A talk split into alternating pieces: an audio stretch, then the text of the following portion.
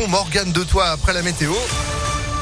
Et puis l'info, évidemment, on s'informe avec euh, Léa Grillet. Bonjour. Bonjour Phil, bonjour à tous. À la une ce mercredi, l'inflation. Faut-il s'attendre à une hausse des prix pour les fournitures scolaires? La réponse est oui. En tout cas pour certains articles comme les feuilles ou les cahiers. Leur prix pourrait augmenter de 20% d'ici la rentrée. En cause, les problèmes d'approvisionnement en papier depuis la Chine après la crise du Covid, mais aussi les hausses des coûts de l'énergie liées à la guerre en Ukraine. En ce début du mois de juillet, l'augmentation des prix reste encore limitée. Carole Château est gérante de la Papétech à Lyon. On remarque le même type d'augmentation de l'ordre de 3% des listes scolaires. Et aussi euh, fait étonnant et surprenant parce que nous, on n'avait jamais euh, rencontré ce genre euh, d'événement, c'est qu'on est limité sur des quantités. Les ramettes de papier, on ne peut plus les commander par 300 ou 400. On les reçoit par 100 parce que les fournisseurs limitent le nombre de produits attribués à chaque client. Nous, on a mis en place par conséquent des actions, c'est-à-dire qu'on fait des remises de 20% sur les listes scolaires. On a aussi commandé avant pour éviter certaines augmentations qui avaient lieu au 1er juillet, pour essayer de solutionner euh, ces augmentations massives qu'on rencontre.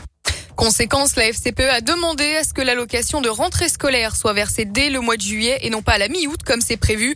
La Fédération des parents d'élèves souhaite que l'allocation soit indexée sur l'inflation.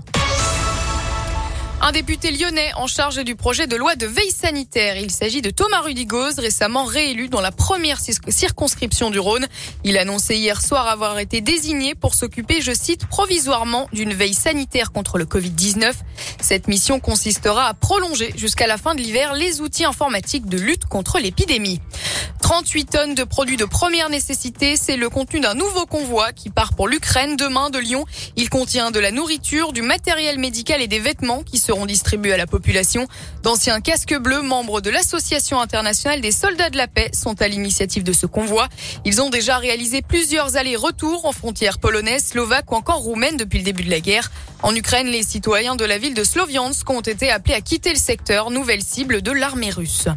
Le premier tronçon de la voie lyonnaise numéro 1 sera inauguré vendredi. Les derniers travaux ont été menés dans la nuit sur le quai Claude Bernard qui était fermé. Cette grande piste cyclable est donc opérationnelle dès aujourd'hui. Elle reliera Vaux-en-Velin à Saint-Fond en passant notamment par le campus de la Doua et le quartier de Gerland. Les résultats du bac en baisse par rapport aux deux années Covid, ça a été annoncé hier par la, le ministère de l'Éducation nationale. Ça se confirme. 86% des 709 000 candidats ont été admis dans le premier groupe, c'est-à-dire sans avoir, sans avoir besoin de passer le rattrapage, toutes filières confondues. C'est en net recul par rapport à l'année dernière de presque 5 points. 53 000 candidats devront passer par le rattrapage qui commence d'ailleurs dès aujourd'hui jusqu'à vendredi. C'est environ 7%. En revanche, plus d'espoir pour les 44 900 malheureux qui ont moins de 8 de moyenne et qui devront repasser l'épreuve l'an prochain s'ils veulent le décrocher. C'est 6,4% de l'ensemble des candidats. Et on termine avec un mot de sport et du cyclisme. Le Tour de France, démonstration de force du maillot jaune Wout van Aert. Hier, le Belge est parti à 11 km de l'arrivée pour s'imposer en solo avec 8 secondes d'avance devant tous les favoris à Calais. Aujourd'hui, 157 km entre Lille et Arenberg. En foot, jour J pour l'Euro féminin qui débute ce soir avec le match d'ouverture entre l'Angleterre et l'Autriche à Manchester. Pour les Bleus, le premier rendez-vous, ce sera dimanche contre l'Italie. Cinq Lyonnais sont sélectionnés. Eh ben voilà, puis rencontre qu'on pourra suivre en clair hein, sur euh, TF1 dimanche soir 21h. Allez les Bleus, France-Italie. France-Italie, oui. ça va rappeler certaines euh, affiches, c'est clair. Quelques souvenirs. c'est ça. Merci beaucoup Léa, vous êtes de retour à 7h30. À tout à l'heure. Allez, l'info continue sur ImpactFM.fr, 7h04. C'est la météo.